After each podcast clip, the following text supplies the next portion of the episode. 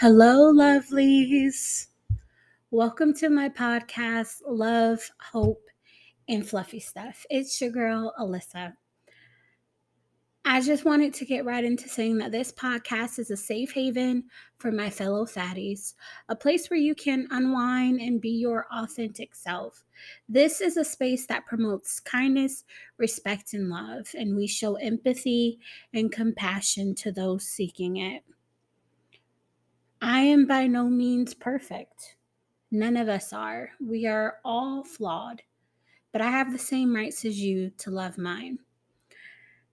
So I know it's been a while, and I'm so sorry. I have been sick. I had um, the flu and an ear infection. It's been a few weeks, maybe a week. I don't know. It's kind of all blurred together. First, I thought it was COVID, and then I was told it was strep throat, and then it ended up being the flu.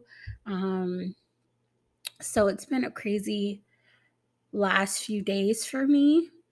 And while I've not been feeling well, of course, I've had so many topics and ideas um, just kind of nesting in my brain about different episodes to do. So today, I wanted to talk about kindness. After all, that's something that I make a point to spread in the world.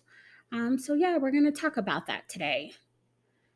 Sometimes we look at people and we judge them harshly, not knowing their story or even taking the time to get to know them before um, we ridicule and criticize them you see someone who doesn't fit your standards or even societies, and we think it's all right to judge.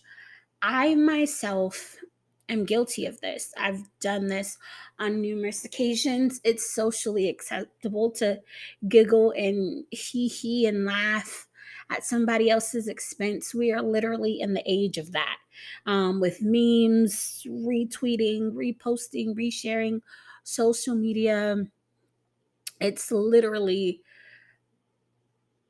a space that promotes unkindness uh, to a certain degree. Yet, despite us all knowing how it feels to be on the receiving end of this, we still do it. I think about how I feel when others do it to me and I don't like it. And it's a sick cycle. And I have been trying to do everything I can to stop it. To be the type of person who spreads kindness. Because I feel like without kindness in the world, excuse me, we become animals. Why is kindness so important to me? I've been on the receiving end of hatred my entire my entire life. Um, my appearance, for numerous re- reasons, causes people to be unkind. I am African American. I am a woman. I am plus size there are so many reasons why people can be unkind. And I've gotten so accustomed to it that I am hesitant when someone shows me kindness. I've been conditioned to try and buy kindness, conditioned to feel like I have to be a certain person to be a recipient of kindness. I know I'm not the only person who grew up being conditioned this way, who leads their life like a wounded animal, who doesn't expect anyone to see their injuries and help them, yet will hobble around on a broken limb to help fix someone else's. I have literally given my last, exhausted myself, and been a yes woman for others my entire life, all because I felt I had to earn people's kindness. I didn't think I deserved it outright, but we all do. I've said this numerous times. I will continue to say it because it's the truth um, and it's my story. But I am adopted. I was adopted at 14. Before that, I lived in foster care. It's hard to say I was raised in foster care because I had to do a lot of that on my own. Moving from house to house doesn't really afford structure, rules, or life lessons. I had to kind of figure those things out on my own. I had biological siblings, and I rarely talk about them because they're all older than me and they treated me really poorly. Um, my brother, he was the worst out of everyone. He constantly teased me about my weight. He taunted me, bullied me, and just made my life hell growing up. I always felt like he hated me, and I never understood why. I feel like they blamed me for our mom dying. The only time he was nice to me is when he wanted something. And I wanted his kindness so much that I did whatever he wanted me to do. And I think that's the seed that planted into my soul where I felt I needed to buy people's kindness. He was the second oldest, and my oldest sibling was much older than me. Um, I think I was like in the single digits, or I had just gotten to the double digits, and she was a teenager, and we didn't really have much in common, but I wanted her to like me. She was in the boys, and she didn't really have time for me. And when we finally lived together, she ran away from the home we shared. And because she didn't really have time for me, I went out of my way to try to make her notice me, and it didn't work. The sister closest to me in age, she was the worst, but for a different reason. They compared us all the time, and she was everyone's favorite. She was so well behaved and good at everything, so brilliant, so smart. She was skinny and pretty. She was everything I wasn't, and I was constantly reminded of my shortcomings. Yet I wanted their kindness more than I wanted anything else in the world. I wanted them to love and accept me the way they did each other. I just, I was the odd one out. So I find myself early on not being shown kindness, yet craving it so very much. Like a parched person craves water. Whenever I'd get a sprinkle, it would be like getting sunshine after a long, cold winter season. It was a warm hug. I lived in these homes and had to teach myself how to be sufficient. Lessons like tying my shoe, uh, brushing my teeth, how to make my bed, take baths, how to handle my menstrual cycle. I had to figure these things out on my own. These homes I lived in, I was a paycheck. They didn't care if I passed or failed school. They didn't even care if I went. There was no kindness being shown to me unless I extended myself. Because I was a paycheck. I learn more now on TikTok on a daily basis than I've learned in my 30 years on this earth. Then, when I got adopted, my parents weren't teaching me these things. I guess they just assumed I already knew. And since I seemed to grasp things quickly, I didn't have a choice growing up. You either are a quick learner or you fail. and I didn't feel like failing. Foster care made my skin thick.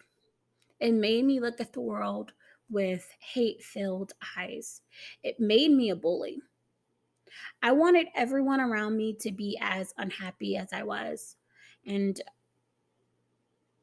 I enjoyed making people miserable. I stopped expecting people to show me kindness. That was fine if I wanted to keep everyone out, but long term, it, it just wouldn't work.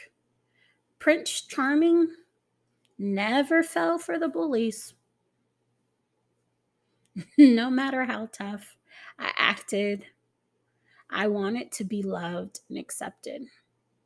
My parents aren't perfect, and they definitely did things that upset me thinking about it even now, but they helped me work through my childhood trauma. And through their relationship with each other and God, I learned about love and kindness, respect for others, and servitude. I learned that kindness is the most simplistic way to demonstrate change. One deed of kindness can have such a ripple effect in someone's life. So when we see someone in public with what we consider dirty hair, stop and think about all the reasons why it could be that way. Maybe, excuse me, maybe that person used the money to keep a bill on, to feed their family, to pay for their last class towards their degree. Maybe that person just likes their hair dirty it doesn't really matter because it's their hair. You don't have to scratch it. You aren't going home with them. You probably will never, ever, ever see that person again. There is no need to ruin their day. I think of all the things that people have bullied or picked on me about before, and in most cases, it was things that I couldn't change or hadn't been taught how to manage. And I think about the things that I've teased or bullied other people about, and it's the same thing. Not everyone has the same skill set that you do to be able to handle themselves and their lives in the same manner that you do. And so everyone should be afforded grace because of that. I am 30 years old and I am still learning every day about myself, about my body, about my essence. We are constantly under change and evolution. And I'm happy to adapt and modify myself for the better. And the best way to help someone do that is through kindness. A soft answer turns away wrath. And don't think I was going to end this podcast without missing an opportunity to discuss self kindness. Excuse me. As kind as we are to others, we must doubly, double, doubly be so towards ourselves. We must issue it out twice as hard for ourselves, and we have to do it for us first. You can't pour out of an empty cup. You have to build up your own reservoir, and then when it runs over, you can unleash that on the world. For the longest, I found myself unworthy, unworthy of kindness. I wanted to push everyone else towards their passions, their goals, their self worth. But I walked past mine. Why? Because self love is messy, right? Some days it's easy to be kind. I can look in the mirror, tell myself, you're it. You're a queen. Team Alyssa, like, I'm all for her. And other days, I'd rather stick a needle in my eye than let myself feel beautiful. It's an ugly process made even more so by trolls and critics. Yet here I am, pushing myself towards love. Recently, I've started a new routine. I I wake up in the morning and I spend time with myself. Before I give anyone else access to me, I spend time with myself. I have a mirror that I keep at my work desk where I constantly talk to myself and tell me the things that I need to hear to inspire everyone that I'm trying to reach. And I tell myself that I am enough, that I have everything inside of me necessary to accomplish my dreams and goals. And it has been so helpful on my self love journey, on my self kindness journey. And I hope you put a practice like this into play for you. Before I peace out, I just want to say being kind costs you nothing. It's literally free. It will empower their day as well as your own. If you're listening to my podcast, I want you to take out time each day to write down and say three things to yourself. Three kind things to yourself. After a week, assess how your mindset has changed. Then two weeks and three. And by the end of the month, you should feel different. No one deserves your kindness more than you.